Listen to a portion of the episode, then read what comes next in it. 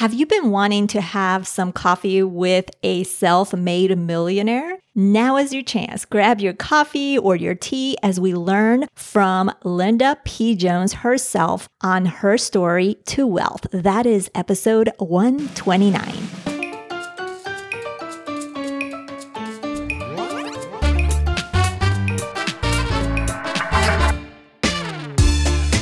Are you tired of the traditional money advice? Me too. Bienvenida. Welcome to the Her Money Matters podcast. Join me each week for down to earth money conversations that will leave you with more confidence and inspiration to help you take control of your money. And you will probably learn some Spanish along the way too.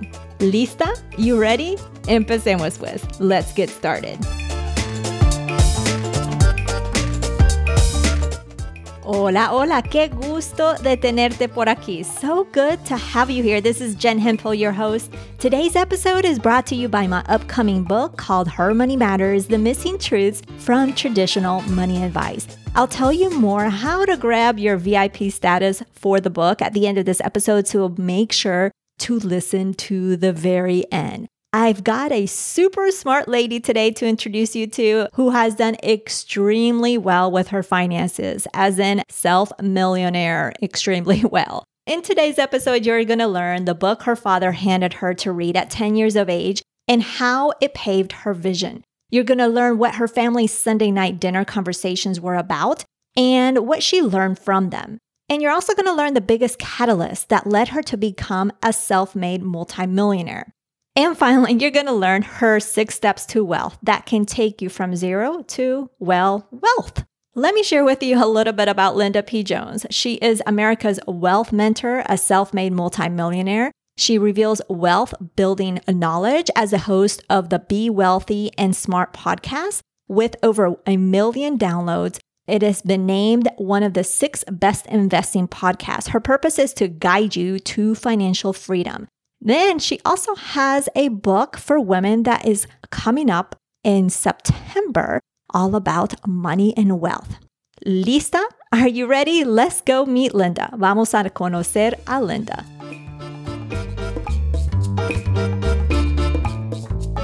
Welcome, Linda P. Jones, to the Her Money Matters podcast. I am thrilled to have you here.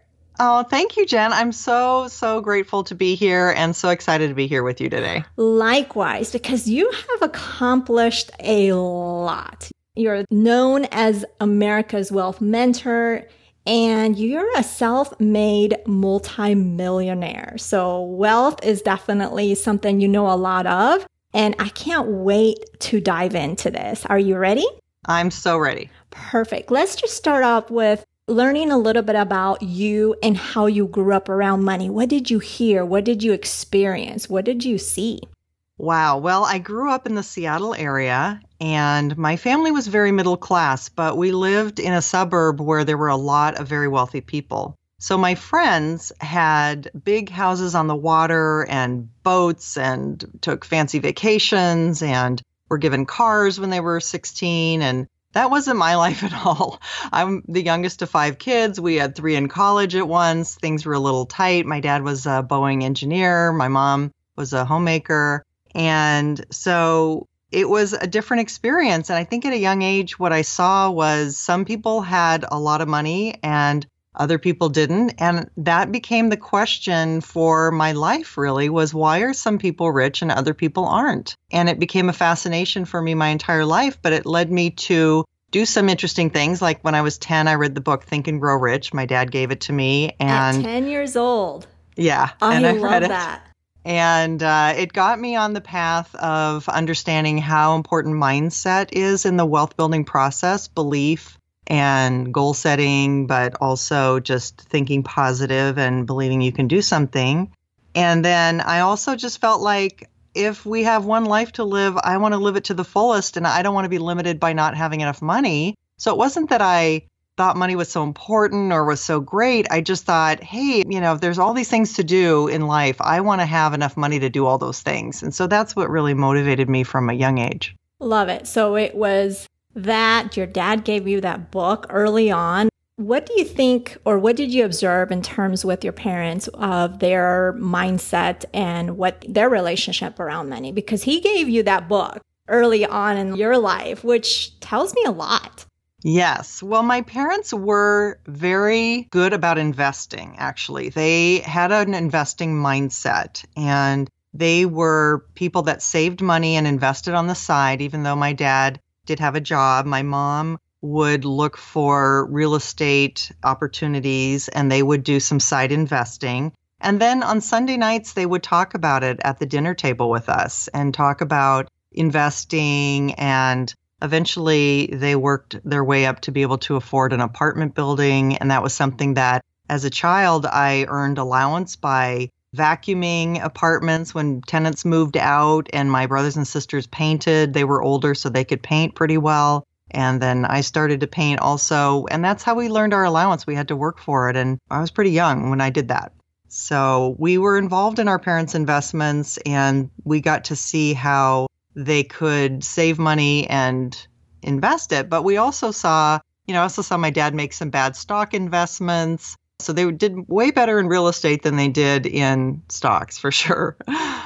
My goodness, what an experience that you have because a lot of people don't have that. But your parents did really, really well to involve all their kids, including you, in that in the conversation. So, can you tell us? You mentioned on Sunday dinners they talked about investments. Oh, tell us a little bit of what that looked like. What kind of things that they talk about? I know you said investments in real estate. Did they teach you some lessons around it, or was it just more what they were learning, or what did that look like?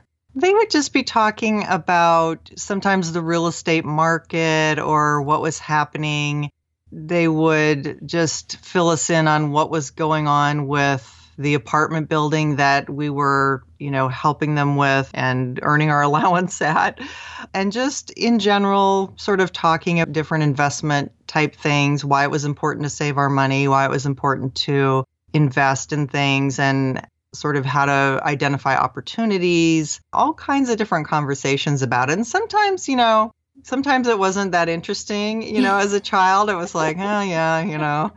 But on the other hand, you know, what they taught me was that I equated working with earning money. So even when I wanted spending money, they didn't give me an allowance. It was, well, what work do you want to do to earn that money? So I would say, well, I'll go pull a bag of weeds. And my mm-hmm. dad would mm-hmm. give me $3 for a bag of weeds. So I equated earning money to doing work. And I think for parents, that's a really great thing that we can do for our children is get them to work at a young age. I know, you know, we're all concerned about child labor laws and things like that and and and there's this sort of mindset that children shouldn't be working, but I have to say I've noticed a really interesting thing, and that is that a lot of people that grow up to be financially successful had paper routes when they were children. And I think having a paper route, learning how to work with money, have customers, clients, you know, do work and earn money for it is an important thing for people to make that connection and for young people to, to make that connection. I've seen people do that at a young age and then go on and be very, very successful in life. I can't agree more. Even though those paper routes, do they exist anymore? I don't think a side note. a side uh, well, note. They must because I still get Investors Business Daily, so they must still. They must. I still get the hard copy paper of that. Yeah. Now, in terms of wealth, as I mentioned, you're known as America's Wealth Mentor. So you know a lot about wealth, and wealth is a term that normally people wince. It makes them feel just kind of icky or not good.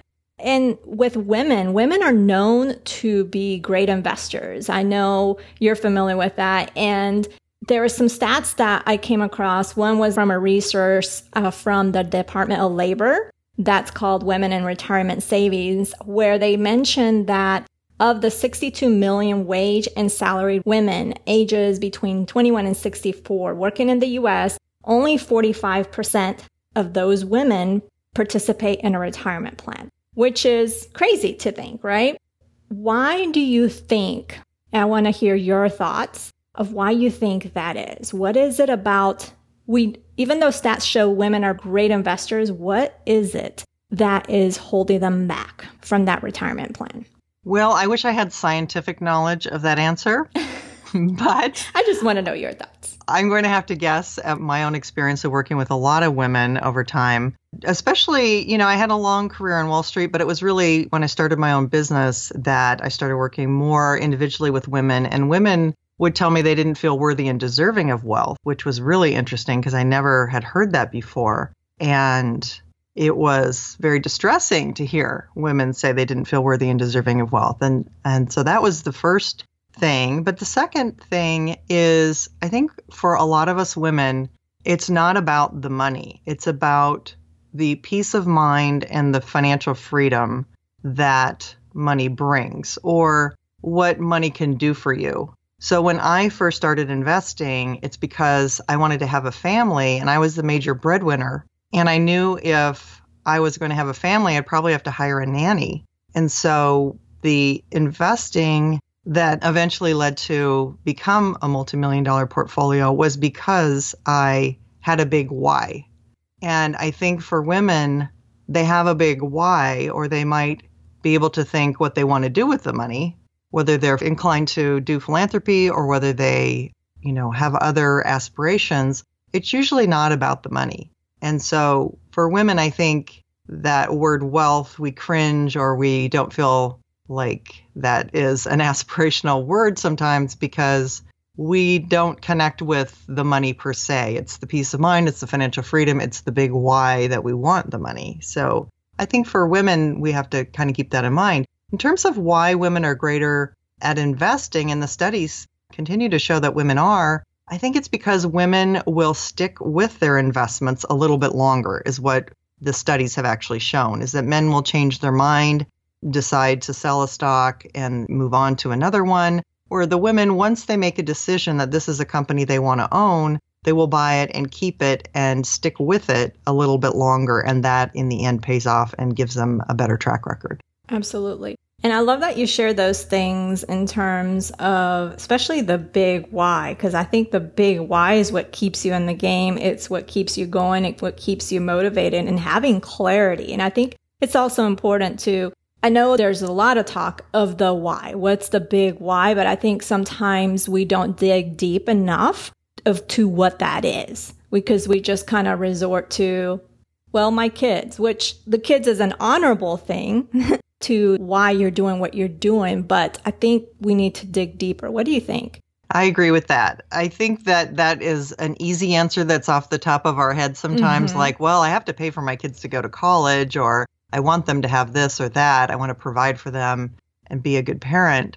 But I think also there is something deeper. I mean, maybe you want to go to Nepal and study with some spiritual teacher over there, or maybe you want to go to a special spa, or maybe you want to take a trip to Machu Picchu and hike up to the top. I mean, there's different things that we all have in our hearts that we might want to do and we think well that's a nice to do but maybe it's not a have to do and so it gets put on the back burner because you think well i don't really have to go to machu picchu but i do have to put my kids through school right we kind of limit ourselves and forget about our dreams is what we do i think that's that's exactly what we do we yes. think that we can't really reach them they're too big, they're too far out there, so we don't even try to pursue. And that is a big problem that people don't even reach for their dreams anymore. When I was a little girl, I had a keychain that was a rainbow, and on the back of it, it said, Follow your dreams.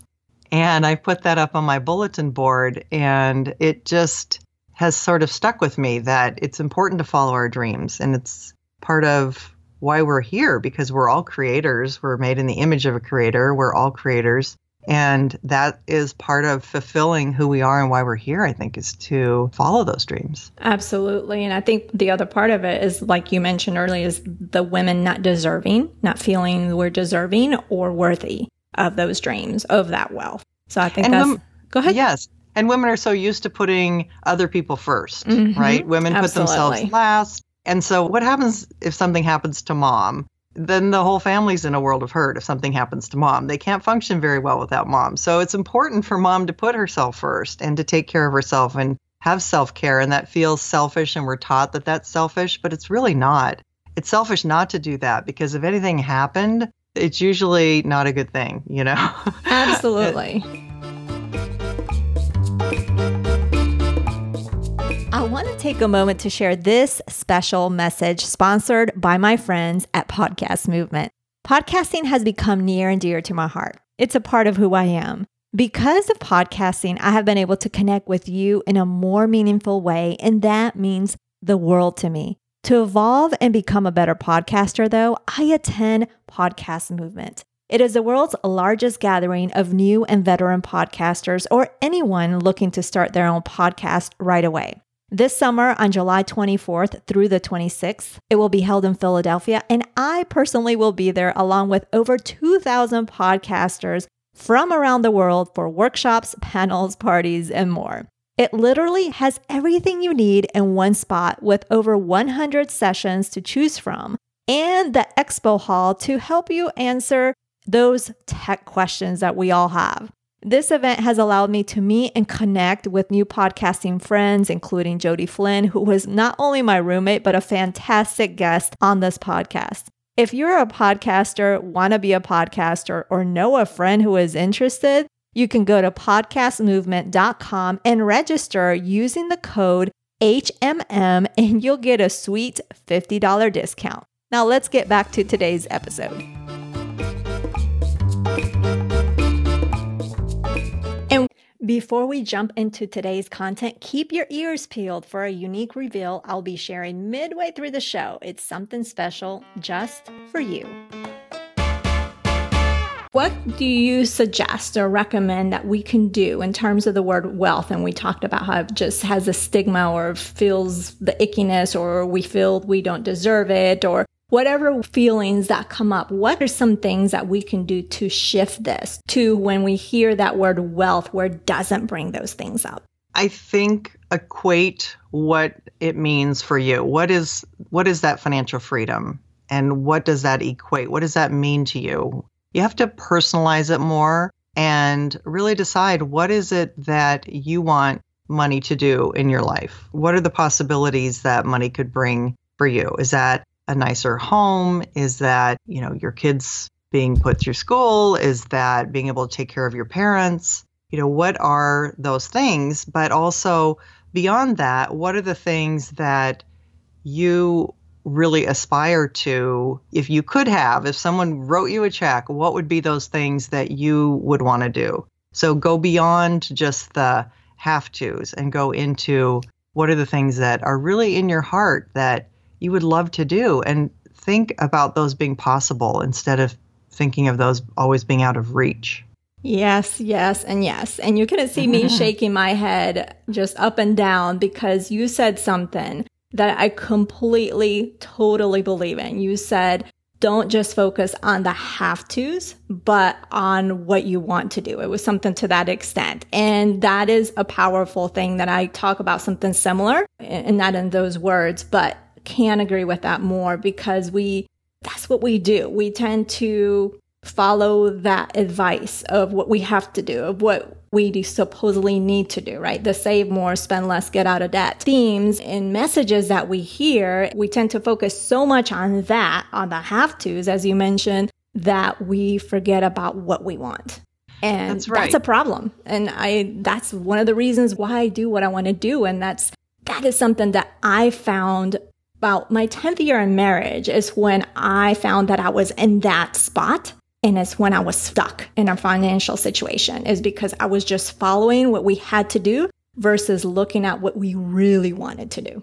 Yeah. And I think if the spouses can be a real partnership around the money and around what they want to do together, you know, talking about what's your vision for the future mm-hmm. you know and it's important for the women to be that full financial partner in terms of being present and participating in that whole planning process and also, you know, there's a lot of advice out there about frugality and that you can't have what you want with money. And I just totally disagree with that. I think it's important to set money priorities where rather than being on a strict budget and feeling like you can't spend money or you can't have the things you want, to really decide what are the things that are important to you. Is that travel? Is that you know, some new special outfit that you really want. What is it that is really important to you? And then what are the things that are not so important to you? Because sometimes we're spending money on things that don't even matter to us. Like I knew a couple that lived in New York and they were eating out for dinner every single night and they both had really good paying jobs, but they couldn't afford to buy a house. And when we really looked at where's your money going, it was just going to meals out because they mm-hmm. were stressed and they were late and they weren't planning. And so they ended up spending, you know, $100 a night easily going out and then didn't have any money left over to save or anything. And those meals didn't even mean anything to them. I mean, they weren't a priority. They weren't something that they really enjoyed or loved or anything. And they would much rather have the money for a house. So it's a matter of prioritizing where we want our money to go and what's really important to us and deciding what those things are and where we really want to spend our money. Love it, love it. And tell us a little bit. I want to shift a moment. And if you could tell us a little bit what lessons you have learned, or what would you give advice to someone who wants to have the success in wealth and investing that you have had? So, what would you say to them? What are some things? Well, what I really did was I discovered a step by step process of wealth building, and I call it the six steps to wealth. And because no one could explain to me how someone goes from zero to wealth and why some people were wealthy and other people weren't. So when I really identified these six steps, which I'm going to share with you, it clarified it for me. And I knew then exactly what I needed to do to build wealth. And that's how I was able to create $2 million in my investment account by the time I was 39. So the first step is that wealthy mindset. It's that positivity. It's the Think and Grow Rich. If if our listeners haven't read Think and Grow Rich, I suggest everybody read that book. It's a classic that was commissioned by Andrew Carnegie, one of the richest men of his day, to be written about the wealthiest people of their time and how wealth was created. So it really is sort of the most scientific book we have, if you will, about wealth building. So it starts in your mind, and this is something that's an important book for everyone to have it's in their library. Good read. It's stuff I actually have. Somehow we ended up having two copies. Perfect. We've read them, and then I thought I didn't have it or lost it, and then I bought another one. So yes, we end up having two copies. Yeah.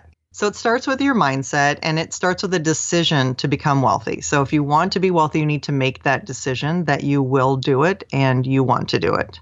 And that's an important thing too, is for people to decide this is something because it doesn't just happen generally for most people. It's something that you pursue and that you accomplish step by step. So the second step is to save a nest egg. So you have to save money because it's going to require capital money to invest and to grow. So just like my parents were teaching us at the dinner table about investing in real estate or my dad would try to pick stocks not very successfully, but but he uh, was in it but he was in it and mm-hmm. he was mm-hmm. trying and that is also what encouraged me later to figure that out was because he didn't have success i wanted to know why he didn't and that actually spurred me to to figure it out but save money is important because you've got to start the best place to start is in that retirement plan so if we have women who have a retirement plan they have access to and they're not contributing to that i suggest you immediately start contributing to your retirement plan so you can start saving and that's the best place to save. And often your employer will match it and give you free money. So that's even better.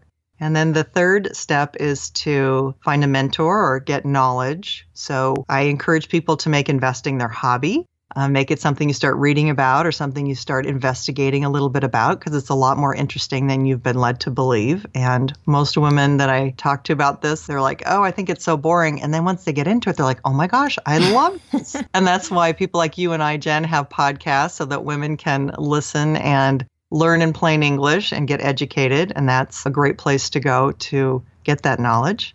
And then step four is to invest in a money engine. So step four is where you're actually investing, making your money grow somewhere, whether that's buying your own home or being in your retirement plan, or whether you're going to learn to invest in a stock, or whether you're going to invest in rental real estate, or whatever that might be, or your own business. There's lots of different ways to grow wealth. There's not just one way, there's not just one right way or one right vehicle. There's lots of different ways to do it. And you need to do the one that's most interesting to you.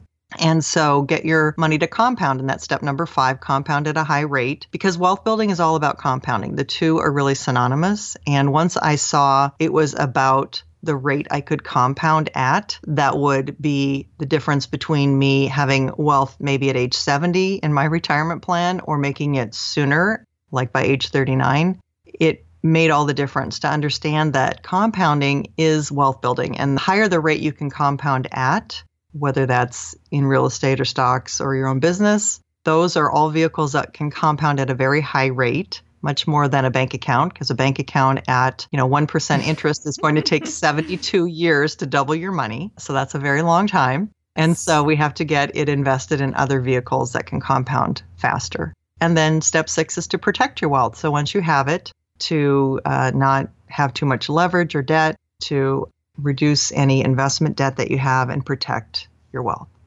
Oh, those were awesome steps. I really love them. And I love how you mentioned as well the money engine and the mentor. The mentor, I think, is huge. Of course, you encourage to get into investing as a hobby. But I love that you mentioned the mentor part because that's something that we don't do enough of in terms of reaching out and looking for help, right? Or asking for that help or asking for that guidance. So I thought that was really, really important and key.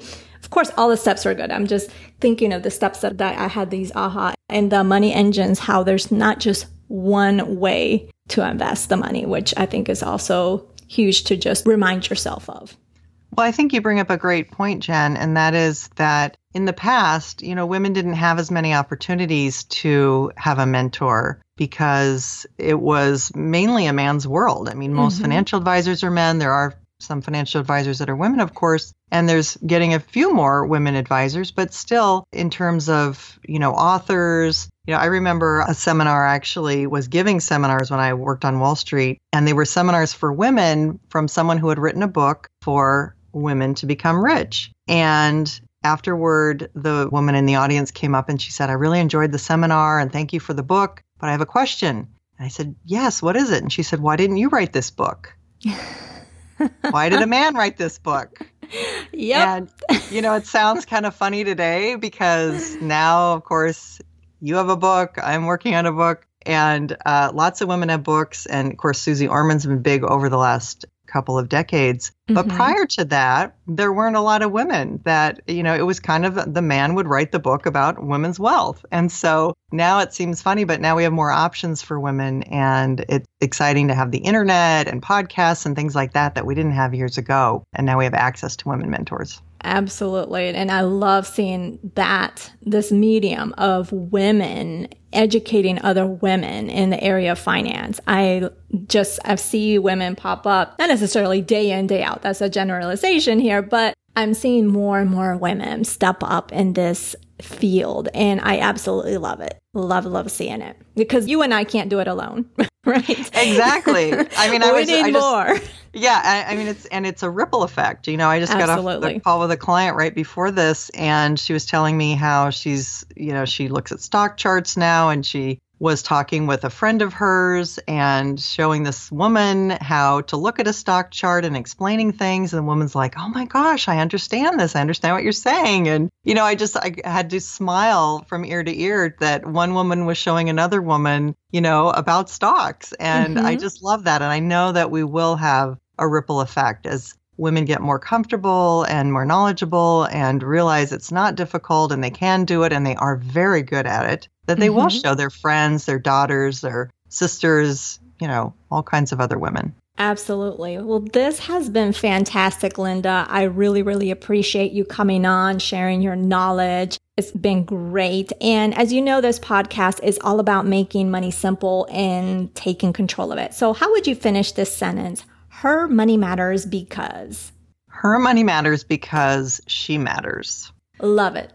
Yeah. And by that, I mean that, of course, you matter without money. That's not my point. My point is that what you want and your needs, your desires, your goals are important. And so, what you want to do with the money is super important because it's going to affect your entire life and it's going to affect your ability to accomplish what you're on the planet here to do.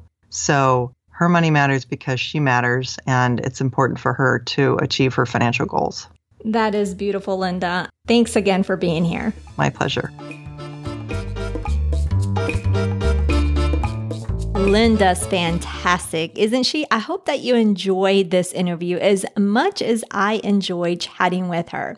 Before we go into my takeaway for this particular interview, I want to do our weekly shout out, or in Spanish, la mención semanal. This week it goes to Lisa. Lisa decided recently to take the advice that she has heard, or we all have heard, right, about automating her finances. And since then, she has seen her savings increase, which has felt fantastic for her. And the other aha moment that she has had since automating those savings was just the simple fact that she got paid interest rather than it being deducted from her in other ways, right? So, which definitely is a great feeling. So, I just wanted to acknowledge her for sharing that, for automating the savings, which is just fantastic. As you know, if you've been listening for a while, that I'm a big proponent of automating as much as you can, especially your savings. So, to go on with the takeaway of this episode, Notice that Linda mentioned how important her why was and how it led to her wealth and how this why was clear, the importance of that, how specific it was, and how inspiring. Basically, the why was an inspiring why. And I wanted just to remind you of that. If you've been listening to this podcast for a while, you know that I am big about knowing your why about being very specific to what that why is as well. Because we can want things, we can say that our kids are our big why in life, but which it's a part of it. But if we don't know the specifics as to why, and maybe it's being an example, or maybe it's having them grow up to be more financially secure than you were at the beginning of your adult life.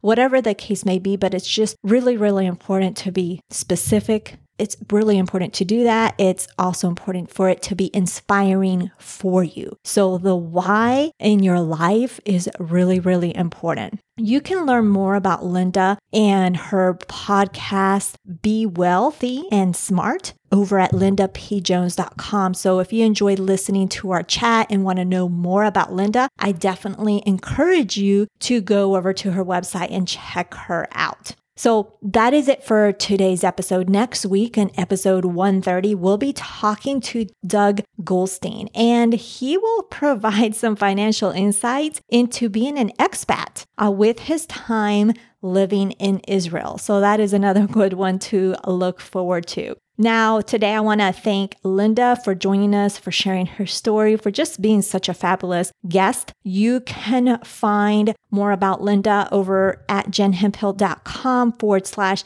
129, where I will have the links on where to find Linda and all the other links mentioned in this episode. Also, don't forget that if you love this episode, please, it would mean the world to me for you to share with a friend, a family member, or even a stranger. It's definitely like the biggest compliment that you can pay me. Lastly, I mentioned at the very beginning of the episode about my book. So if you want to be amongst the first to know the moment my book is available, you can join the early notification list over at jenhemphill.com forward slash book. Being on the list definitely has its perks. Besides being the first one to know when the book is available, I will also be giving some goodies away too. So make sure to join that over at jenhemphill.com forward slash book. Bueno, pues that is it. Nos hablaremos el próximo jueves. We'll talk to you next Thursday. Ciao.